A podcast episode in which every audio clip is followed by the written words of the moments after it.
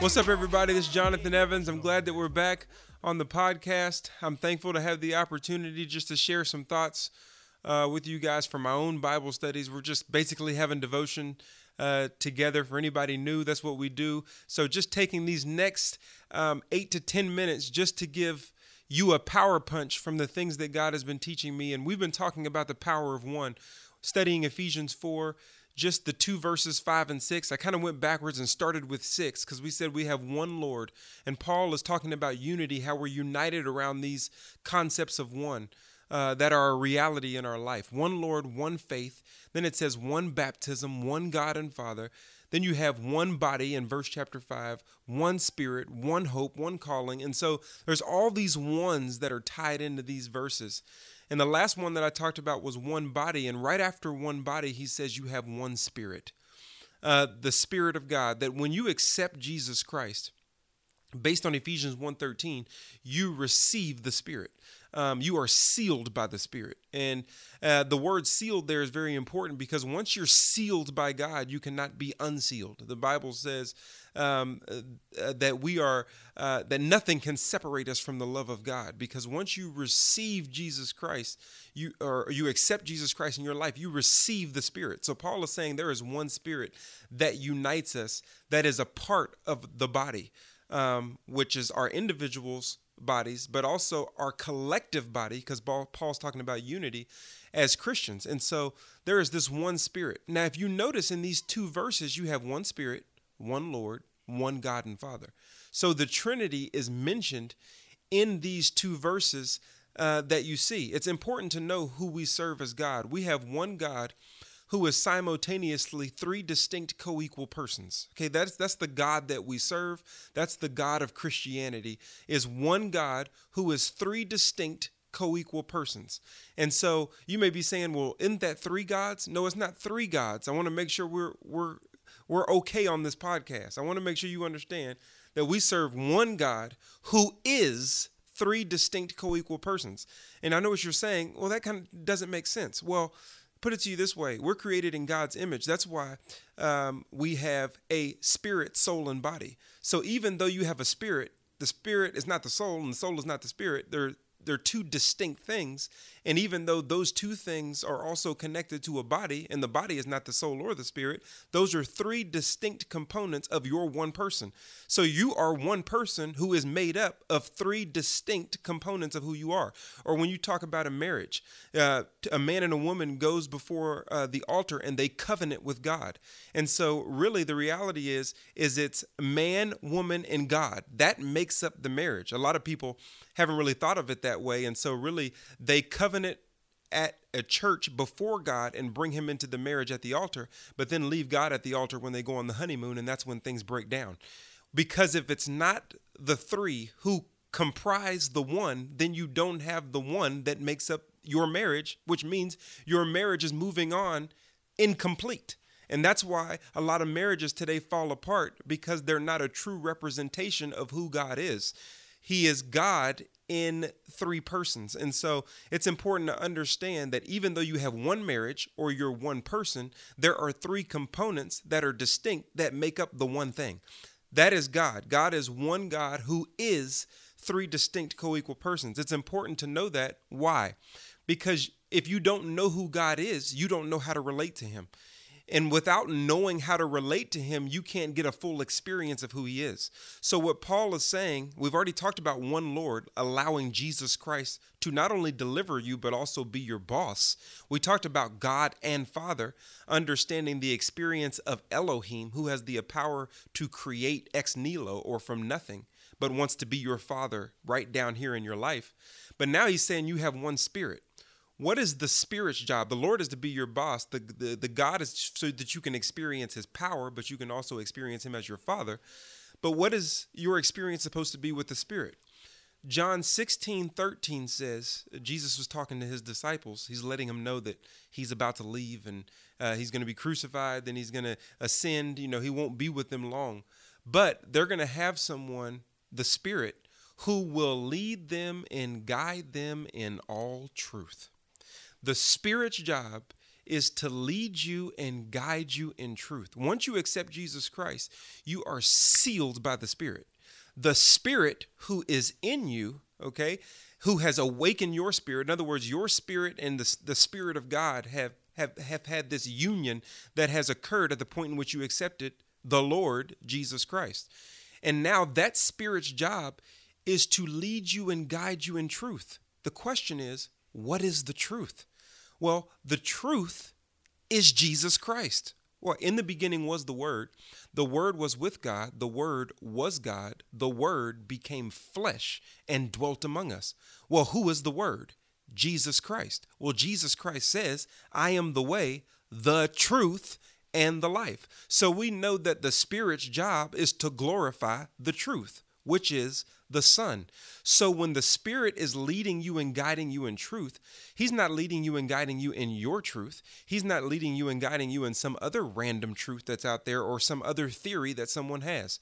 When the Spirit of God is leading you and guiding you, He's leading you and guiding you in Jesus Christ. He's leading you and guiding you in the Word of God, who is Jesus Christ, which is the truth.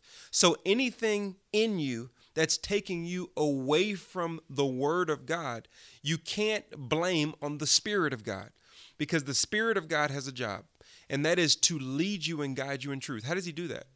Well, again, I said that it, there's a union that has occurred at the point in which you accepted Jesus Christ, and point in which I accepted Jesus Christ, that awakens our spirit to holiness and righteousness. And so, what the Spirit does is He gives you a, an injection in your conscience of truth to awaken you to the reality of how you should be living, to awaken you to the reality and make you live again to righteousness and holiness when you're going in a direction that is the opposite of righteousness and holiness. I don't know uh, if you've watched TV shows or doctor shows and you kind of see, uh, like when someone maybe dies on the table um, and they, they'll get this big syringe and they'll give them an, an injection like in their heart with a big needle of adrenaline. And that adrenaline is supposed to go in there and, and make their heart start beeping again and maybe wake them up uh, from, from being um, uh, laid out and not unresponsive, basically. And so they give them that injection, and the person pops up from the table because they've gotten this injection of adrenaline. Well, the Spirit does the same thing for us. So a lot of us sometimes start sleeping spiritually and biblically. Um, we're unconscious a lot of times to the way that we should be living because of our past, because of the fact that we still live in our flesh. Well, the Spirit's job is to give you a shot of righteousness or a shot of holiness or a shot of biblical reality to awaken you to what you should be doing and living based on God's word. Okay. And so when you feel that push and that prod internally, no, that's not the direction. No, that's not how you should be living. Mm, probably shouldn't go over there. And that push and prod that you feel in your decision making that's different than you used to feel in your past decision making is because now you have the spirit that you used to not have prior to you being saved. So understand, Paul is trying to get us to understand how to focus on, as Christians, this one spirit who has this job of leading us and guiding us in truth. This is one of the ways I would say that you you you have you know that you're saved because if you can live any old kind of way and live any old kind of life and there is nothing in you that pricks you to holiness, righteousness, uh, living uh, as an example or a replica of Jesus Christ, then I would say that you have to question your salvation because at the moment of your salvation, you have received the Spirit, and the Spirit's job is to lead you and guide you in everything that is Jesus Christ. And so, if that's not taking place, even at a small level, then you need to question whether you have the Spirit which is salvation, uh, which is basically the the ring of the marriage. Okay, it, it, it lets you know that that that's what I really have. I really have the saving work of Jesus Christ in my life, and that's what the Spirit does. How do you follow the Spirit? I like to make it simple. You just dance to the music. Um, uh, in one of our chapel services, uh, when I do the the the, Cowboys uh, chapel service, I talked about the concept of dancing to the music, and I played a song that they really like in the locker room, like before the game. And again, it's not a song conducive for chapel now. I played one of those songs, you know, that that's not conducive for chapel, so I had to go find the edited version okay of this song because i wanted them to see if they i wanted to see if they would dance to that music in chapel so i played this song uh, that they really like because i'm in the locker room so i know what they like and i played it and i said guys just dance to the music you hear it just dance but there was a problem. Nobody was really dancing. Everybody was looking around. They were laughing because they were kind of like feeling uncomfortable about why I was playing this secular song in this um, righteous environment, if you will. So they wouldn't dance. I said, guys, you hear the music. Why won't you dance? And they said, Jonathan, we're in church. I said, ah. So you mean to tell me basically that the location where you are has more authority than what you hear? And when what you hear is contradictory to the location where you are, you'll choose the location where you are over the music that you hear. And I told him, I said, when the Spirit of God plays the music of truth in your conscience and in your soul, it will normally happen in contradictory locations because it's trying to pull you back to the truth from living a lifestyle that's unbiblical or untrue. The problem is that most people choose their location, lifestyle, circumstances, or what they're going through over the music that they hear. But they know it's the jam because you'll hear people say, I know I should live that way. I know I should be that way. I know I should be this type of man or this type of woman. I know that's the direction I should go. So you know that that music of truth that's being played in your soul is your jam. The problem is we're too used to choosing our location over just dancing to the music that we hear when it's contradictory. The Spirit of God will always be in conflict with your flesh and your surroundings that are contradictory to biblical living. And when you hear that music of truth being played in your soul and you know it's your jam, my encouragement to you with this one spirit is just dance to the music. Because when you dance to the music, you'll realize that that is walking in the spirit. And now you are no longer carrying out the desires of the flesh galatians 5:16 i don't have any more time. If you remember anything just dance to the music and be steadfast unmovable always abound in the work of the lord and know that if you follow that spirit and you dance to that music it will never go in vain. I'm jonathan evans. Thanks for hanging out with me. I hope that blessed you. Till next time.